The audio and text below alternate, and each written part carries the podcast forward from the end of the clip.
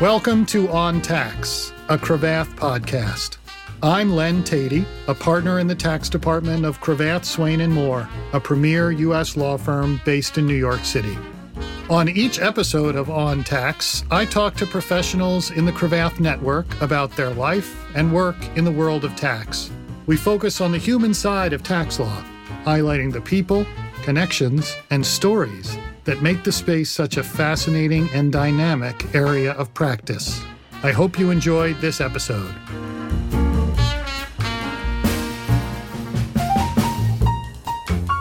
Today we're joined by Andrew Hayashi. Andrew is the class of 1948 professor of scholarly research in law at the University of Virginia School of Law in Charlottesville. Professor Hayashi, welcome to the podcast and thanks for joining us. Thank you for having me, Len. I'm looking forward to the conversation. Well, it's exciting to talk to you. You were not at UVA when I was a student there, but I'm excited to hear about what's been going on in the tax universe at UVA since then. Tell us, Andrew, about your background in the tax law. I've listened to your podcast. And I know that some of the people you've had on feel like they were destined to be tax lawyers. I think I think Allison Lawrence said that. Right. That wasn't me. I came actually to law school after having started a PhD program in economics. I had thought I wanted to be an economics professor. I had studied a little bit of philosophy too. And then I came to a point where I was looking around and wanted to, I think, give myself a little bit more professional flexibility for one thing. My wife is an academic, and so I knew we'd be looking for jobs together. But I also would look across the Berkeley campus uh, at the law school and what they were doing there, and was interested from an intellectual perspective in legal questions and legal scholarship. It's a natural place to apply economic analysis. So I went to law school hoping to like tax. It's actually a place where my intellectual interests in philosophy and economics come together very naturally. I went there hoping to enjoy tax, and then turns out that I did. Uh, Berkeley at the time did and still does have wonderful tax economists and tax law professors. When I took my first tax courses, it affirmed my priors, and it turned out to be just a really interesting area intellectually. But I also discovered, fortunately, that I really liked tax analysis, like doing tax law. Nobody's going to hire you to just sort of philosophize about it. So happily, I discovered I really just enjoy working with the statute and regulations and all of that. A lot of people get jobs as second year law students going into the third year at firms over the summer, summer associate positions. Did you work in a firm that summer and did you do tax? Yeah, I did. Once I fell for tax as a practice area in law school, I was kind of all in. And then when I interviewed for my 2L summer positions, I was very upfront with every firm I talked to and said, look, I understand often the tax groups are smaller at a lot of firms and it can be tough to find work. I said, this is what I really want to do. Will I have a chance to try it out this summer?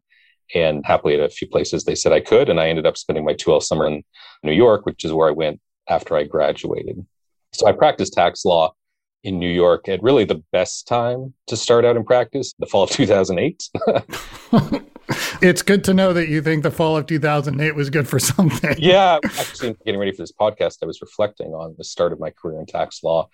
And of course, it was an incredibly stressful time. I hardly knew exactly how sort of scary a time it was. I was just trying to keep up. But in some ways, it was a real blessing. Of course, the real regular deal flow had dried up. Things are totally different at the time. But it meant that the kind of work that we were doing was hopefully, fingers crossed, once in a lifetime kind of work. The kinds of legal questions I was being asked to research and write about were unusual ones.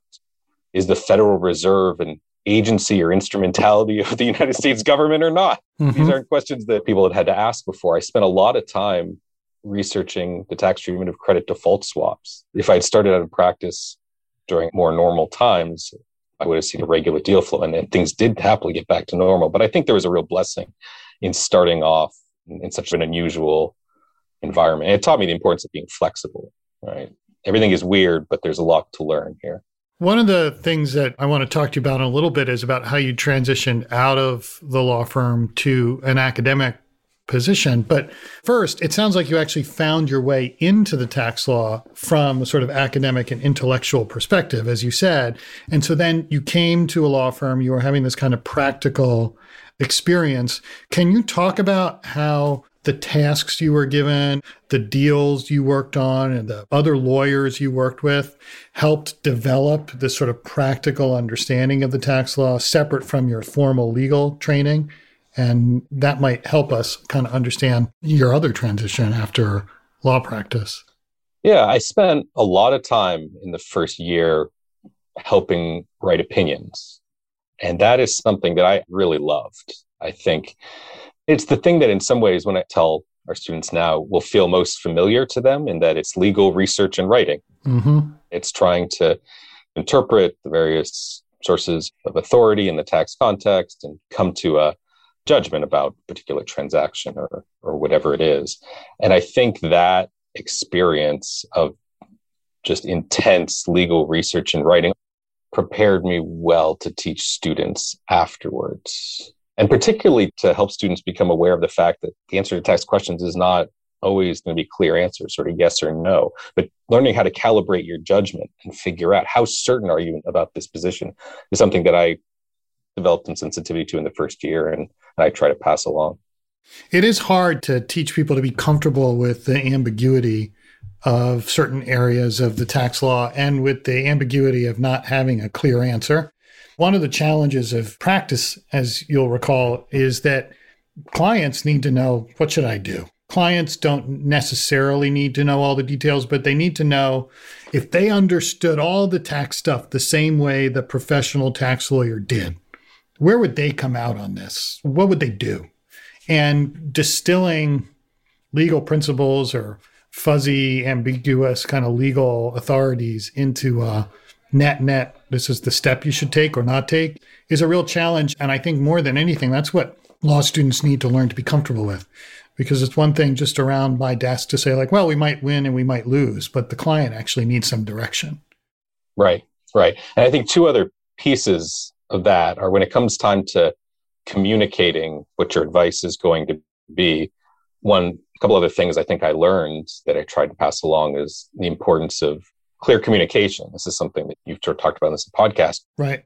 You can't speak just in code sections, right? There's a translation that needs to happen to make the sort of information and advice clear and operationalizable for the client. When I was interviewing actually for my summer 2L position at one firm, the tax partner asked me, define for me a Nash equilibrium. So this is this concept in game theory that, that's very important associated with John Nash. And I was like, why is he asking me this question? And of course it was our job often is to translate technical concepts to clients in a way that is useful to them. So there was really an important point behind the question. And so that's one thing I try and emphasize to students. And the other is rendering that sort of final advice, being sensitive to the client's business objectives and I test our students on that, there's often this trade off between achieving the best result from a purely tax perspective and getting the client where they want to go, taking the shortest path. And there's often a trade off, and you can't give good advice if you don't understand what that trade off is. That's certainly true. And some of our other guests have made similar points. So it's definitely a common observation. The first point you made about being asked to explain something super complicated like the Nash equilibrium is something to pause on. I want to alert law students out there that you may be asked to do something similar. I've certainly done this as an interviewer, uh, where I'll ask somebody about their senior thesis from college or to explain something to me about what they worked on last summer if they had a law job, or even if they didn't, you know, if they have work experience from after college. Tell me about something you worked on. And then I try and listen very carefully because, first of all, it's an awesome opportunity for a student who's being interviewed to be able to showcase not just their knowledge and their intellect, but this skill of communicating something on which you are an expert to a smart person who isn't, because that's what we do as lawyers.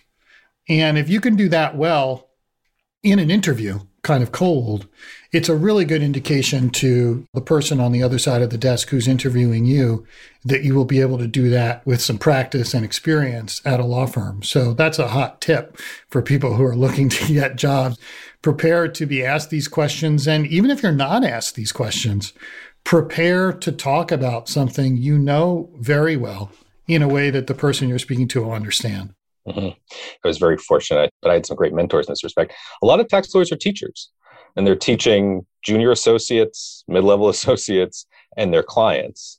Maybe for that reason, you find a lot of tax lawyers, practitioners doing things like adjuncting at teaching in New York, places like NYU. There's a skill set that tax lawyers have to develop that just makes them great teachers.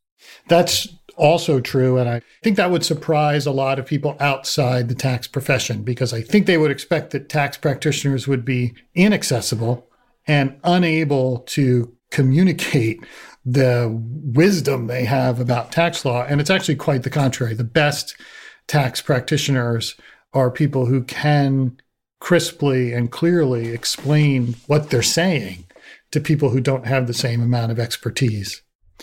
When you were in practice, did you have the opportunity to talk to others about the sort of academic side of the tax world? There are some practitioners who think about tax in that way, and also obviously lots of law professors in New York. Did you have any exposure to that kind of thinking? I love being in practice, but one of the things that reassured me that I could make the transition to academia and not kind of lose touch with the practice side of things was attending a colloquium down at NYU, which is the phenomenal tax program and has a well-known seminar series. And I went there, and of course, the faculty hosted. But I looked around the room and saw these real legends of the tax bar who were there. And I remember seeing Mike Schler in particular, who I'd spoken with once before. Mike was for many years a partner at the firm in the tax group. Go ahead. Right. And I knew from having spoken with him before that he knew a lot of folks in academia and in the government. Of course, he probably knew everybody. And it reassured me that you could go into private practice and remain connected to this sort of more policy side of things, or you could go into academia and still be in conversation with practitioners as well. And so that was just a very reassuring thing for me to see. You're right. And a lot of practitioners in their spare time will work in a very academic way on the tax law. The New York State Bar Association has a tax section where it is very prominent in the field where practitioners, partners at law firms across the city will participate in sessions and they'll help write papers and analyze proposed regulations. And I know Mike was very involved in that. And it's incredibly common for practitioners who are tax lawyers by day to be thinking about some of these tax problems and really from a policy perspective and using analytical reasoning and writing skills. And that's kind of a cross between being a tax lawyer and a tax professor. Yeah, I think I think we have the best best area of, of the law for for that. You can exercise different parts of your brain.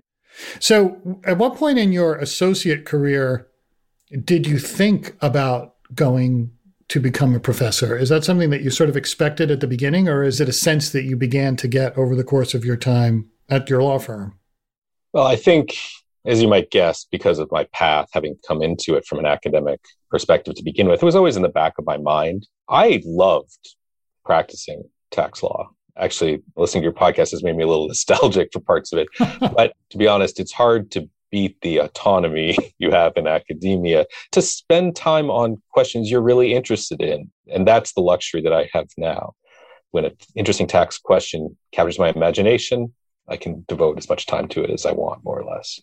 So I kind of missed that. And I missed the teaching. So it came to a point where I thought, well, my wife was coming to a natural end in her postdoc. She's a chemist. If I'm going to make this change, it's going to have to come pretty soon. So after I left the firm and spent two years as a research fellow at NYU, hmm. which gave me the time to do the kind of scholarship that you need to get an academic job. I know of people who've been able to make that transition and write and do that scholarship in their spare time as a Wall Street lawyer, but they're heroic. I have no idea how they do it for most people, you need a little bit of a, a, transition period. We talked to Mitchell Kane, who's a professor at NYU and was one of my professors in law school, and he made a similar point. He had spent four years practicing at Covington, and he said in order to get hired, he needed to spend some time doing a fellowship first to be able to devote the amount of attention and thinking and writing that you need to be able to get a job at a top law school. So it sounds like your path is fairly similar. Yeah, I found the same thing. Whether you're at Covington or Cravath, the job is very demanding and it's hard to find the time, especially if you have a family to to spend doing research. So tell us about the process, maybe during and after your fellowship, of going on to the job market and interviewing at various schools. What did you learn about yourself and about your future and about the various law schools? How did that go? So the law hiring process is a very regimented, centralized process. You throw your hat in the ring by submitting your resume and some of your work to the central repository, and then all of the law schools go and download material and they page through a thousand or two thousand portfolios to identify people that they're interested in. And then over the course of a couple of days, there are sort of speed dating interviews. And if they go well, then schools will invite you back to spend a, a day or two to meet some of the faculty and give a presentation of your work.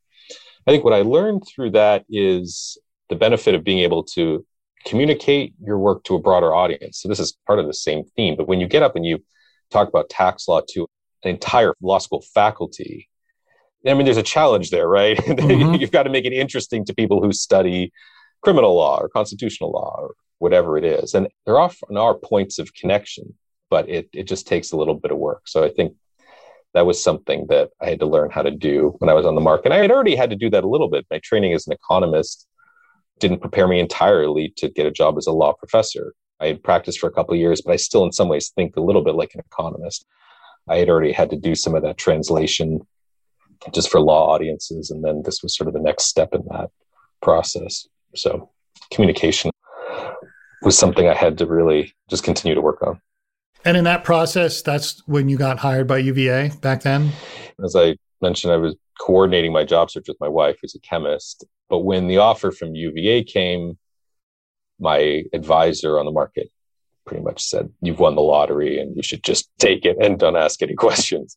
That's true for a couple of reasons some of which I knew, some of which I didn't. UVA has such an incredible history in tax law with just legends uh, of the bar, Eddie Cohen and Mort Caplin, more recently Michael Graetz. And I interviewed with George Yin, one of your guests I know had as her corporate tax professor, just leading lights, people who devoted their lives to government service and to academia. And just so important. I knew I was grateful to have some of these folks as colleagues, but also just the culture of UVA is really unusual. Mm. Collegiality isn't just a word, right? Anybody who's been here knows what it's like, not just among the students, but among the faculty. It's a place where there's genuine diversity of political views, uh, views on all sorts of things.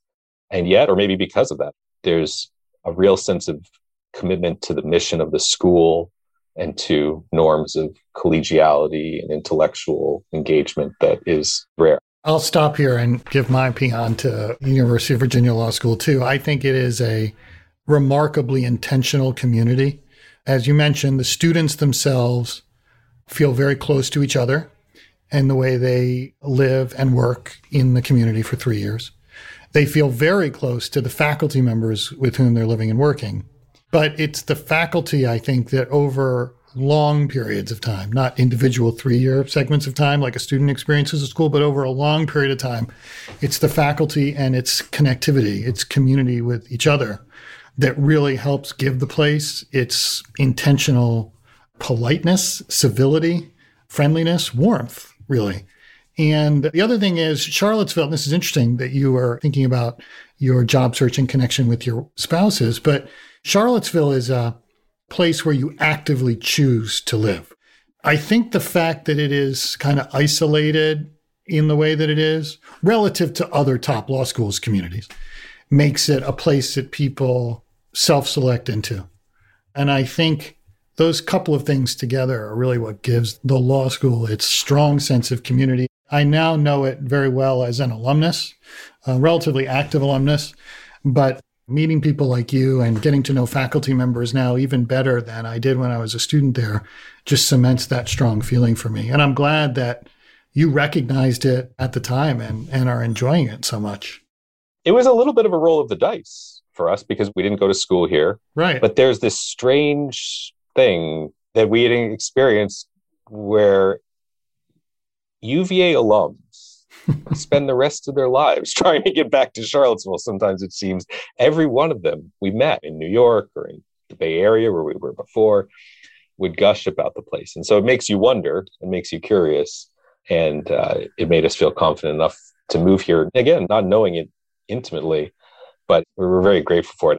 Sometimes I feel like I'm gushing, but it's the culture of the place. And I feel it's a wonderful thing to be able to, to come here and feel like you buy into the mission of what you're doing. So you're not just going to work for the paycheck or for your own personal sort of gain, but that all of the unseen work that is involved in being a professor, you feel good about because it's contributing to an institution that you think is really making the world a better place, I think. So that's maybe enough gushing, but it's all it's all true. And now tell me a little bit about the courses you've been teaching since you got to the law school. I imagine that you're spending a fair amount of your time counseling students about a professional career, likely a professional career, at least starting in tax. And so I wonder how those conversations have gone and what advice you're giving students when they come to you with their questions. Mm-hmm. I've taught only tax courses since I've been here. I also run a small seminar on like law and economics, but in terms of lecturing, I teach our introductory federal income tax course. I've taught a course on advanced topics in federal income tax, which has some flexibility in how it's taught. But when I did it, it was focused on financial derivatives. And then I teach international tax as well. Conversations you have with students depends a lot of which of those classes they're in, right? So Fed tax, people are coming for all kinds of reasons. The ones taking international tax have a very particular goal in mind, usually. I really enjoy counseling students about the decision to go into tax law. I think it suited me perfectly, but I don't think it suits everybody perfectly. And I think it's important that students know that. One thing I highlight for them is that it is hard. Mm. and you feel like you're drinking from a fire hose. And the learning curve doesn't taper off very much for a long time. And then 2017 happens. And the law changes. Yeah. It all starts again. For somebody who loves to learn, it's just the greatest. But if you're the kind of person who's really uncomfortable, not having your arms around everything and knowing every piece of things, having fully mastered every corner of your world, it will feel terrible. I think you'll just drown. It will really agitate you. I remember as an associate going into Steve Gordon's office. Steve was a guest on the podcast and was the head of the tax department. I would say to him, and this has happened several times, oh, I just flubbed something or I just totally whiffed. I thought I knew the answer and then I realized there was a different case or a special rule and he'd laugh and then he'd take out his legal pad and he'd start drawing this graph, which he has now drawn for me several times. And imagine just a graph where your sort of trajectory is straight up and he'd say, this is the amount that you're learning. This is the level of confidence you have about the tax law. This is how you're feeling about life. And at about 18 months in, he just, the line goes straight down. Goes, something's going to happen and you're going to hit this trough. You're going to feel no confidence. You're going to feel like you don't understand it. And then it starts going up again. And then some point, 6, 12, 18 months from then, it's going to go down again. And he kept making it go down, but every time the depths of the down line was not quite as low. It was a little higher. Yeah. And he'd keep drawing that graph and he'd say, This is still happening to me. He says, but if you just follow the troughs, if you just sort of understand that your low points are always kind of going up, that can give you some confidence that you're still kind of learning. But if you can't live with the kind of roller coaster ride of the feeling when, oh, I didn't even realize this, it's going to be a really tough profession because you're never going to feel like you've got a total grasp of it. Mm-hmm. I love that graph. I'm going to draw my own version of that. I think it's just sort of to help explain to the would be first year tax associates what they're in for. Maybe this ties in again to how I ended up going from tax practice to academia and how the two are really not so far apart because the law is changing, because it's hard. There's a lot of teaching that goes on. Sometimes people say there's a quasi academic feel to a tax department. We would get together for tax lunches once a week because some new case had come down or some new piece of guidance. And it was new to everybody. Everybody understood that it was tricky and we worked it through together. Another thing I tell our students as they're thinking about practice is just the importance of finding a group like that. I wouldn't want to kind of walk this path by myself. Finding a place where the associates and the partners are open and are teaching each other and working together is helpful. You're right. That's important. Can you tell us about your current academic interests and what you've been working on recently and some of your intellectual pursuits? I finished an article, something I'd been looking forward to for a long time, which has to do with this really ugly corner of the Internal Revenue Code in Section 382. So, mm-hmm. the reason I'd been looking forward to writing this article is, as I mentioned, I started in the fall of 2008 in private practice. And as sort of the world was collapsing, the IRS was issuing these notices that were playing with the rules around this code section, which was meant to discourage tax motivated acquisitions. And again, as a junior lawyer, I hardly understood the significance of what was going on. But when I looked back at what had happened there, I wondered what was the effect of this guidance that the IRS had issued, which was designed to sort of consolidate the banking sector, but at what cost? Section 382 is there for a reason. And so transitioning to academia gave me the time to really drill down, use some of my economic tools to figure out what the long-term effects of some of that, that guidance was. So I wrote a paper looking at the effect of essentially suspending this code section on the efficiency of bank mergers that happened during this kind of brief three month window in 2008, 2009. You get ideas in practice that sort of just sit there. You sit there and you mull them over, and eventually they germinate, and you have the time to investigate them. And, and that's what happened in that case. And we found, we might as well give you the punchline, that the notices themselves probably didn't increase the overall amount of bank M&A activity. There was already a lot going on for other reasons, but that some of the mergers that took place, probably to exploit some of the tax benefits, were less good matches in terms of the subsequent income growth of those banks. So that was just fun for me to come full circle and finally get to write that piece. 382 for us is one of the gnarliest areas of the law. The rules are just incredibly intricate. There's nothing intuitive about it. You're right, the IRS is always putting out notices that are kind of tweaking the rules around the edges.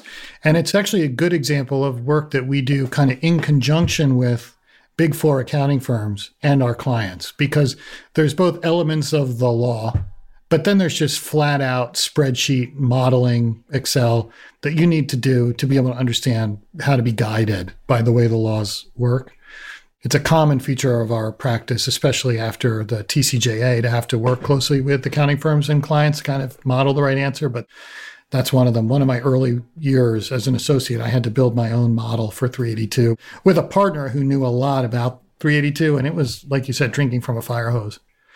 One of the developments at UVA in the tax world that I've noted with great interest as a tax practitioner alumnus over the last few years is the opening of the Virginia Center for Tax Law, and you've been named the first director. Can you tell us a little bit about what the center is and what its goals are over the short and long term? So, the center is really an umbrella for all of the tax related activities that have been going on for a while at UVA and the need to sort of bring them under one canopy for organizational purposes. We have an annual conference that's held in the fall for tax scholars. We have seminars, we give education programming for the students. And then also on an ad hoc basis, other projects our faculty are involved in. During the pandemic, there's a coalition of tax scholars here at UVA and at other institutions that were looking at state balance sheets and thinking about the effects of the recession on those and got together to do some research and come up with some policy proposals about how states and municipalities could kind of weather the pandemic. And so that's something that the center has been involved in. Another purpose of the center that I think is really important, I know my colleagues also feel, is to help continue to maintain connections between tax academia, private practitioners, and folks in government service. Another thing that drew me to tax is just the amount of overlap there is between these three corners of the tax worlds in which you got practitioners who will teach, academics who go into government, government folks who go into private practice, and everybody kind of bounces around. And there's expertise you develop in each of those corners. Right. And I think it's just essential for us to all be talking to each other. So another goal of the tax center is to continue those conversations between people within the UVA tax community, which is just an incredible one, the number of people we have in each of those three corners of the tax world, but also just more broadly, tax policy, tax law, tax scholarship is only made better by everybody talking to each other from these different corners. Well, as I said, as an alumnus with a particular interest in the tax universe, I'm kind of thrilled to see this center develop and very excited to see where it goes. And of course, to the extent that I can be helpful personally in any of these conversations, that would be fine. And consistent with your observation that UVA people are always looking to go back to Charlottesville, I'll come back anytime to help out. in the few minutes we have left, Andrew, I wonder if you would just tell us what you like to do in your spare time outside of tax. That's become a little bit of a tradition here on the podcast. And tell us how you spend some of your leisure time when you're not thinking about tax. Well, I have two young children under the age of seven, so I don't. Okay, I don't really so you have don't have time. any spare. I don't have any spare time. I will say sports have always been a big part of my life, and it's been a lot of fun to watch my two boys begin to take an interest. My oldest son started little league. Great. It was so much fun trying to teach him some things and do a little bit of coaching in that role and try and figure out what it's like to transition from being the kid to being a dad in that setting. So it's just been entertaining the kids and, and helping them navigate the pandemic, which has been a challenge for everybody. Well, as I said, Charlottesville is a wonderful place to be outside, a wonderful place to raise a family. So at least you've got that going for you. Well, Andrew Hayashi is the class of 1948 professor of scholarly research in the law at UVA and is the director of the newly created Virginia Center for the Tax Law. Andrew, it's been a pleasure to have you. Thanks for joining the podcast. My pleasure. Thank you, Len.